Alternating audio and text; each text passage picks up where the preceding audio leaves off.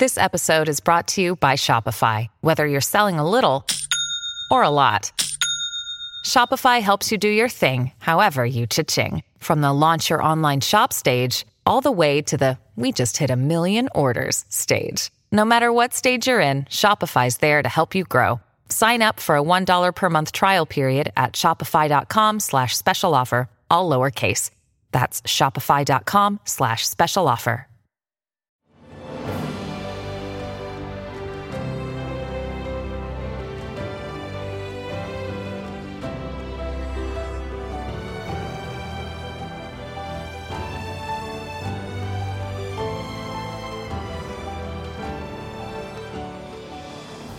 Welcome to the newest episode of Beyond the Fame with Jason Fraley. I'm your host, Jason Fraley, picking the brains of the top filmmakers, musicians, and artists of our time. Today marks the 10th anniversary of the LBJ play All the Way, which premiered in Oregon starring Jack Willis on July 28, 2012, before making its way to Broadway to win a Tony Award for Bryan Cranston. I spoke to Pulitzer Prize winning playwright Robert Schenkkan when he brought his LBJ sequel, The Great Society, to Arena Stage in 2018. We are here with Robert Schenkkan, the playwright of not only All the Way, which was here a couple years ago, but now the let's call it the part two, Godfather Two, the Great Society, uh, now at Arena Stage. Thanks so much for joining us, sir. Thank you. It's great to be here. When you when you wrote this thing All the Way, this was way before it was you know Cranston on Broadway and uh, before Rob Reiner had done LBJ. I mean. Um, your your interest in in reevaluating um, LBJ's legacy, um, I think, kind of planted. I think you planted a seed in society for us to kind of go back and reexamine it. What was it that made you um, back then want to reopen that that discussion? Well, I uh, I grew up in Austin, Texas, and uh, in the Hill Country, so not very far from uh, where Lyndon Johnson was born and raised. So it'd be pretty hard to avoid Lyndon Johnson in my childhood, uh, uh, including the fact that my father uh, knew him in a in a very small and um, refined way. My dad was a pioneer in public television and radio, and had been hired to come to the University of Texas at Austin and create the first public television radio station really in the Southwest. And uh, job number one was to go to then Senator Johnson and get his permission mm-hmm. because said radio television station would have been in direct conflict with his own media empire, or should I say, Ladybird's media empire. Not to be confused with the other Ladybird. Because it was in her name. Um, and uh, I'm uh, pleased to say that he not only gave his permission, but of course, as president, would go on to sign into law the bill that created the Corporation for Public Broadcasting. So, in my family growing up, he was a friend of the court. He was a good man, and uh, my parents were both liberal Democrats, very supportive of integration. And um, you know, I remember that uh, that election, 1964, LBJ Goldwater, and uh, how it just felt, you know, Manichaean, forces of light against the forces of dark, and how thrilled we were with his landslide victory. And then just a year and a half later, with the troop levels in Vietnam having ramped up from 23,000 to 160, 170,000, and my oldest brother now facing the draft, I had a very different feeling about LBJ. Was he actually drafted, or he was just the prospect of it? Okay. He was not. Um, but uh, you know, he was uh, he was eligible. Uh, fortunately, he had a high number. He drew a high number, uh, and was in college at the time. Um, so, uh, you know, I that's where I sort of got off the LBJ ship, and then years later, as a as an artist with a young family trying to make a go of it, I became aware of the domestic programs that he had created, which were actually extremely helpful to me and people like me, people that I knew, and I thought differently about him again. So he's always been in my head as this really interesting, truly Shakespearean character, not only big physically, you know, six foot four, whatever, 250 pounds, but big emotionally, big in his appetites, big in his virtues and his vices. Um, a, a, Shakespearean character and someone who it seemed to me belonged on the stage. And um, and if you're going to understand where we are today politically, I think you really need to understand LBJ. Uh, there are people who, who say, uh, uh, Joseph Califano Jr., uh, among them, that we live in the world that LBJ created. And I think there's actually some truth to that. So I, um, when given the opportunity on this commission by the Oregon Shakespeare Festival to, uh, actually the very first commission they offered for their American Revolutions project, I said I wanted to write about LBJ. And so began a very long process of uh, research and reading and uh, studying and thought, uh, culminating in All the Way. What all did you um, what all did you read? Was there a specific biography? Was there old speeches you went back and watched? I'm sure all of the above. Uh, I, I, read everything I, c- I could get my hands on, and there's a lot out there. Certainly, every major biography about uh, Lyndon Johnson and his his own writings. Uh, major biography on uh, everybody, every major player in his administration who appears in the play. Um, histories on the Vietnam War, histories on the Great Society, um, a fairly comprehensive. I cast a wide net, and then I also uh, interviewed people. I talked to people who had served in his administration. I talked to family members, um, and um, and and then, as you say, there is a lot of footage extant from this period. Television really comes into its own as a political force.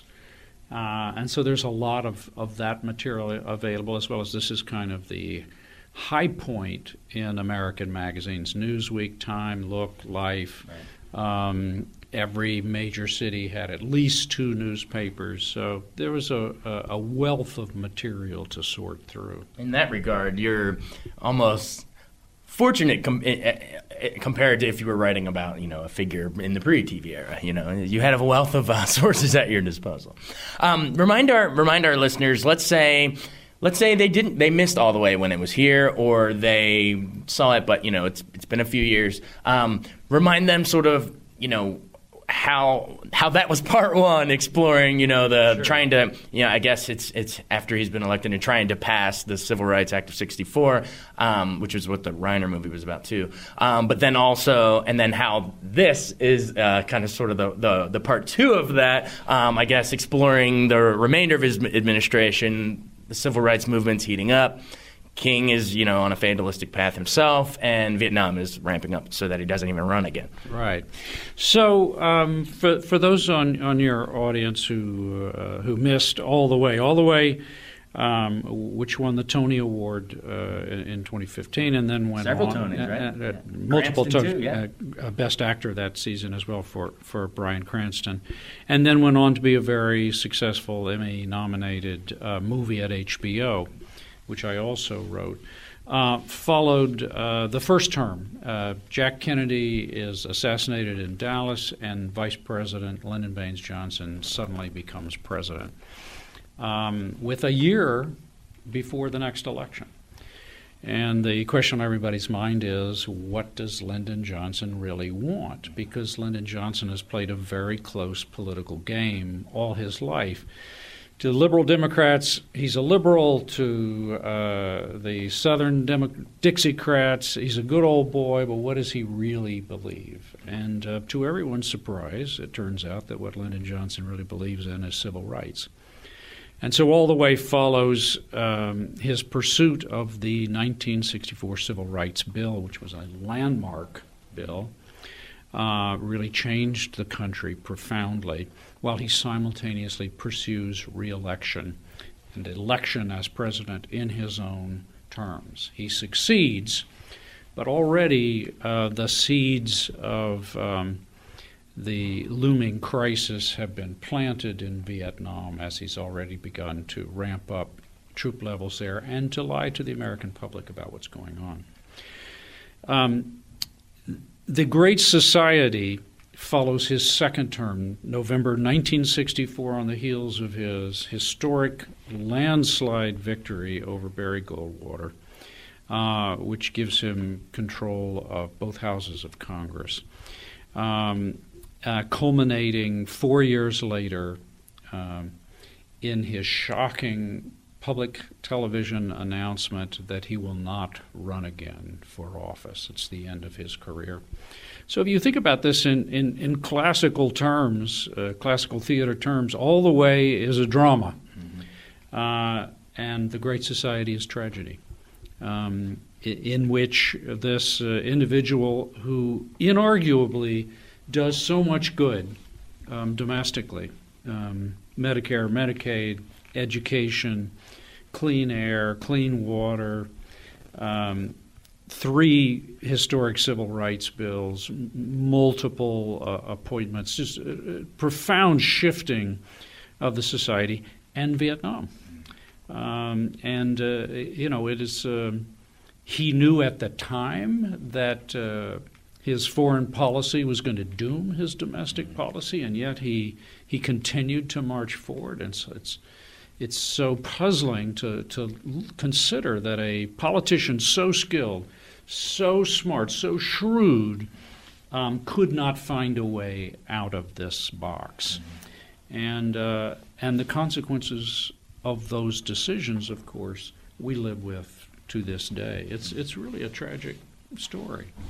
It's one of those where if you had come up with it as its own two play uh, thing, you'd be like, oh, that's far fetched. But its truth is really strange. Like it wrote itself in a certain it's way. True. You know? And, and of course, there are such uh, amazing people uh, in this story. Uh, Dr. King, of course, um, who finds himself. Um, you know, the, the highlight of his um, long-standing um, career seeking justice, uh, culminating in the 64 and 65 civil rights bills, and then the emergence of black power and the marginalization of the nonviolent movement.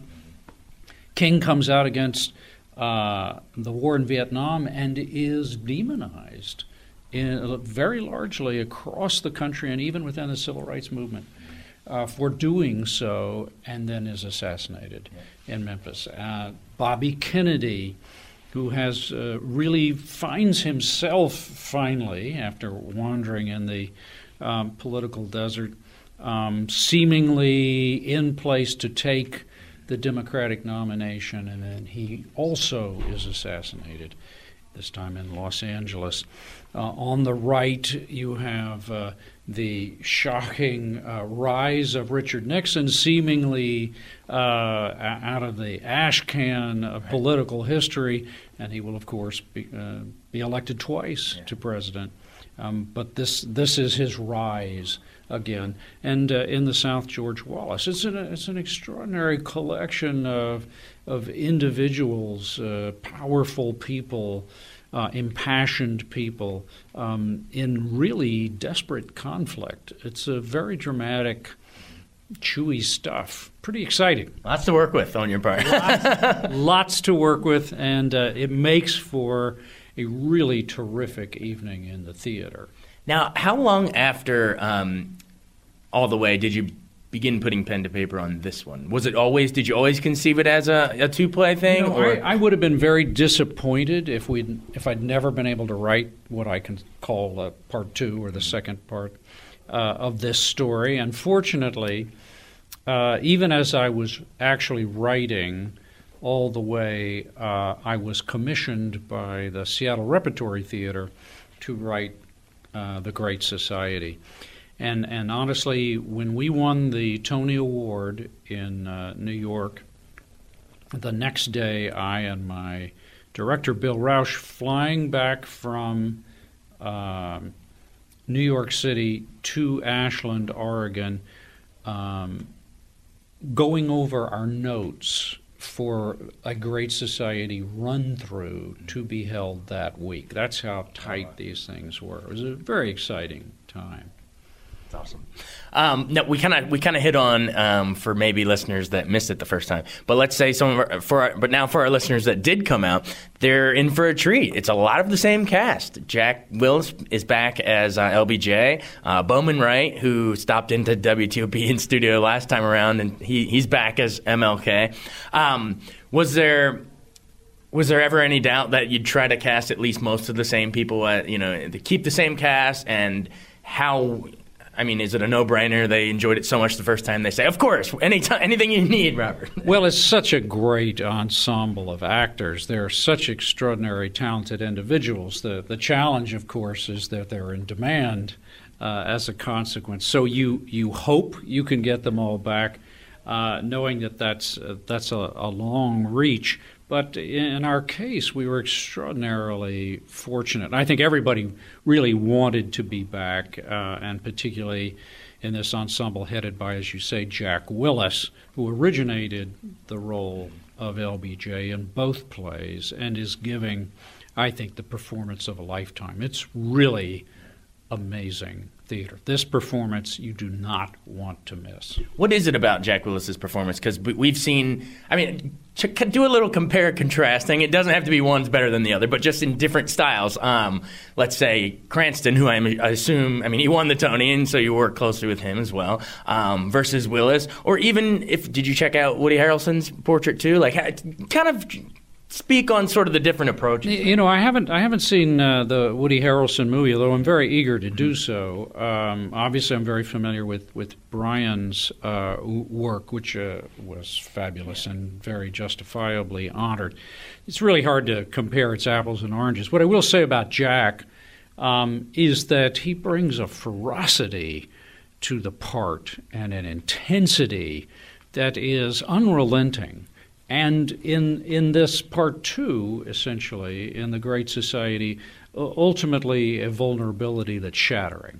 So, um, you know, Bryan never got a chance to play right. the Great Society, and neither has Woody. So this this is territory that Jack has really carved out on his own, and it is an extraordinary. I mean, it's a it, the role is like Lear in terms of its size, what it demands of the actor. You rarely leave the stage um, and the emotional demands are, are, are, extraordinary. But Jack is just giving a magnificent performance. Don't don't miss this. If you see one thing this year, see Jack Willis in the Great Society. That's that's high praise right there. Uh, how about speak to, to Bowman Wright a little bit? He actually, before All the Way, was he played King previously here one time in a play called The Mountaintop.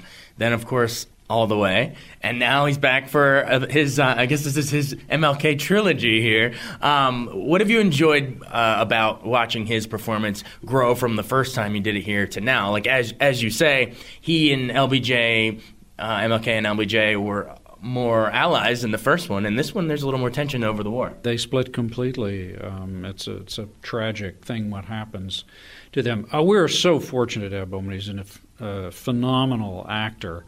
And uh, I have seen a number of people uh, uh, play this part, of course. And uh, I think uh, what he brings here, there's such intelligence and uh, compassion in, in, this role. You know, I think American audiences, if they think about Dr. King, um, they, they either think of him as the orator or the martyr. And uh, what I have tried to do in the text here, and what Bowman so beautifully illuminates, is Dr. King the politician. He was an extraordinary politician. If you consider the task he had in front of him, um, the civil rights movement was by no means a monolithic movement. It was very fractured and fractious, each group headed by a very charismatic, very powerful men who did not uh, share power easily. And somehow Dr. King found a way for many years um, to keep everybody more or less working in the same direction toward the same goal.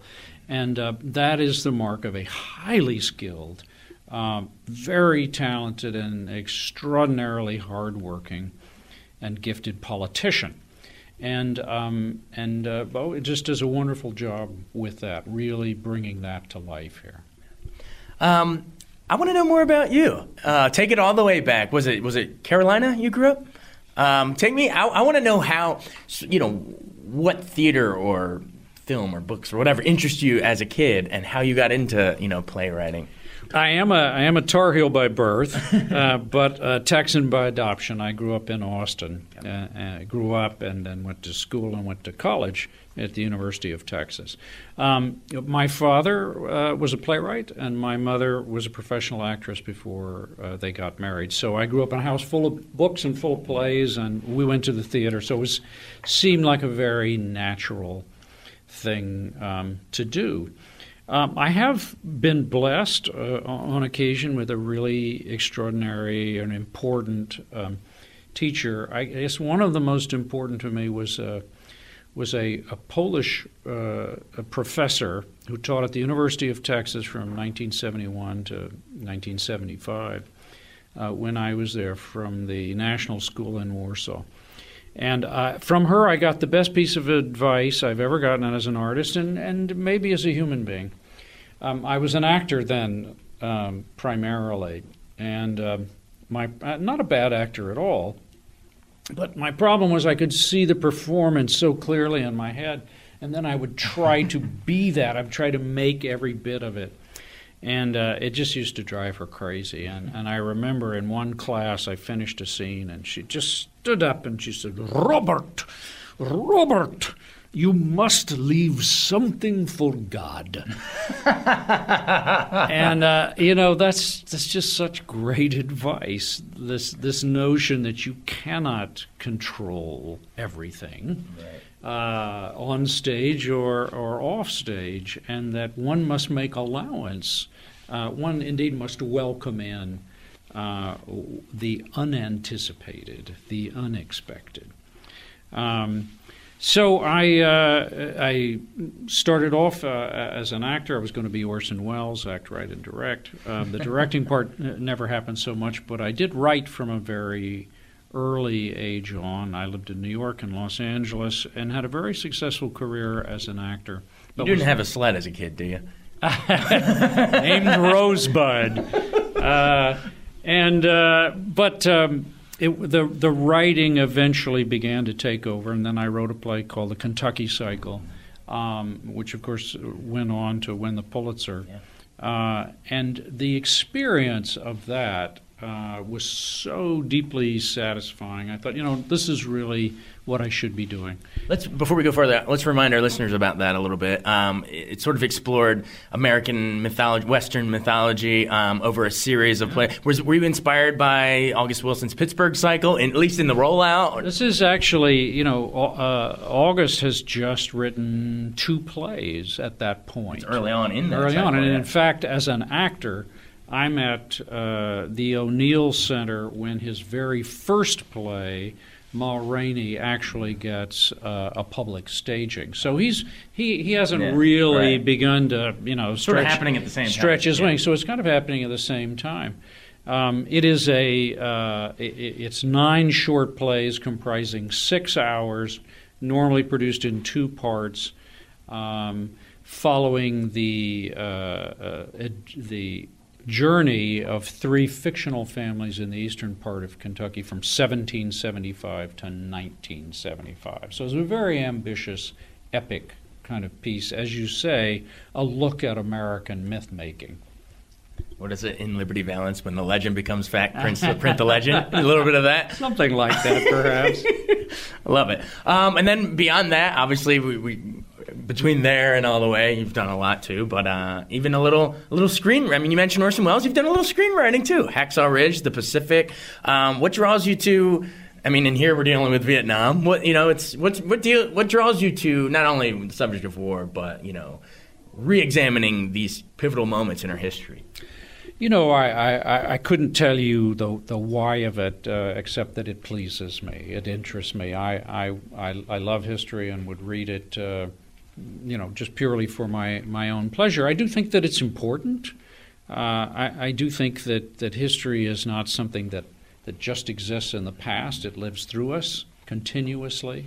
We are continuously informed by and uh, and moved by, oftentimes in ways we we don't understand or not even conscious of, by history, and um, and I think it's it's so important to under, in terms of being able to understand where we are, to understand where we've been. So I'm with you entirely. I think the whole notion of time and past and present and future is is an illusion. I think it's all happening right in front of our face. Past is prologue, and we're that's what's so great about Arena is we get to grapple with this, That's and it's right. and it's alive, happening now. Right. I don't And- think it, I don't think it's something that existed in the past. You know. And then there are such wonderful stories. Uh, Hacksaw Ridge, uh, the true story of Desmond Doss, the first conscientious objector to win the Medal of Honor. This is such a such an amazing story.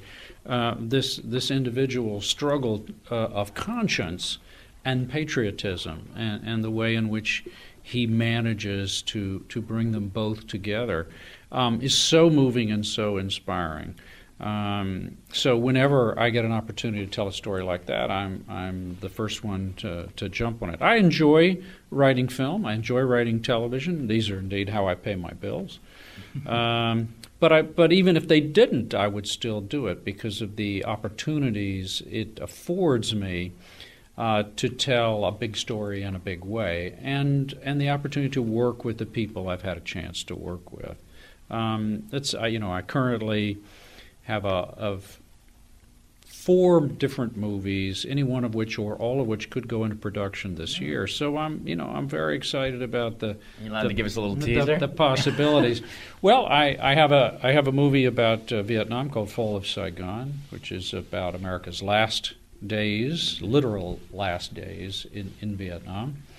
Um, I have a, a movie I've written for uh, Joseph Gordon-Levitt, uh, um, predicated on a little known but uh, very compelling uh, historical event when the uh, 7th Cavalry threw down with the Klan in South Carolina uh, during Reconstruction. I'm writing a movie for uh, Bob Redford to direct uh, about the Manhattan Project, uh, and, and I'm working on a, contemporary piece about uh, high school sports in Texas. So you know, it's a it's a wide range of uh, stories and events and people with a fantastic group of talented uh, artists. I consider myself very very fortunate to to do what I do and to be here in Washington today on the eve of the opening of the Great Society with Jack Willis. That's perfect. Uh, just sort of in closing, you, you'd mentioned that TV and film sort of helps pay the bills, but then you love getting to come do stuff like this on the eve of this. What's it been like working with the folks at Arena? I mean, this is it, I, twice with this material. Had you been here working with them in the past? Um, you know, I, I've known Molly Smith for a very long time before she even arrived uh, at Arena Stage, and um, uh, I have uh, had a number of pieces read here, developed here, been commissioned by the Arena, and then now these two productions. Um, it's always a pleasure uh, to work at this theater. Um, I think it's, uh, uh, you know, they have such a strong aesthetic, such high uh, standards, and the people are just so pleasant to work with. Very professional, uh, collegial group. And um, to do these plays about politics, about presidential politics, and ongoing foreign wars at this moment of time here in Washington, D.C., in front of Washington audiences who I think are the equal of any audience in terms of sophistication anywhere in the world, is a real thrill. Absolutely. Well, if it's a thrill for you, it's a real thrill for us. So thanks so much for taking the time to join us. This was great. Pleasure to be here.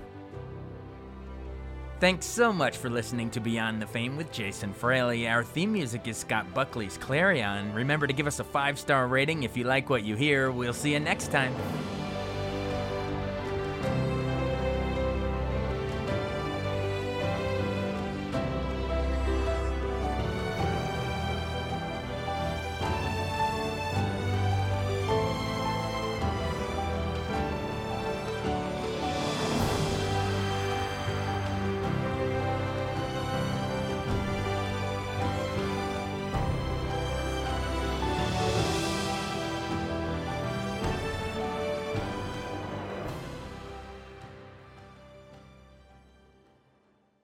I wanted to take a second to tell you about an app I really enjoy. Living in the DC area is great, and Podcast DC gathers all of the local shows that I like all in one local app health, sports, local news, politics, and so much more. Podcast DC is the new local app with hundreds of DC area podcasts to choose from. I can earn exciting rewards just for listening and share the podcasts I love instantly. Available in the App Store or in Google Play, listen local with Podcast DC.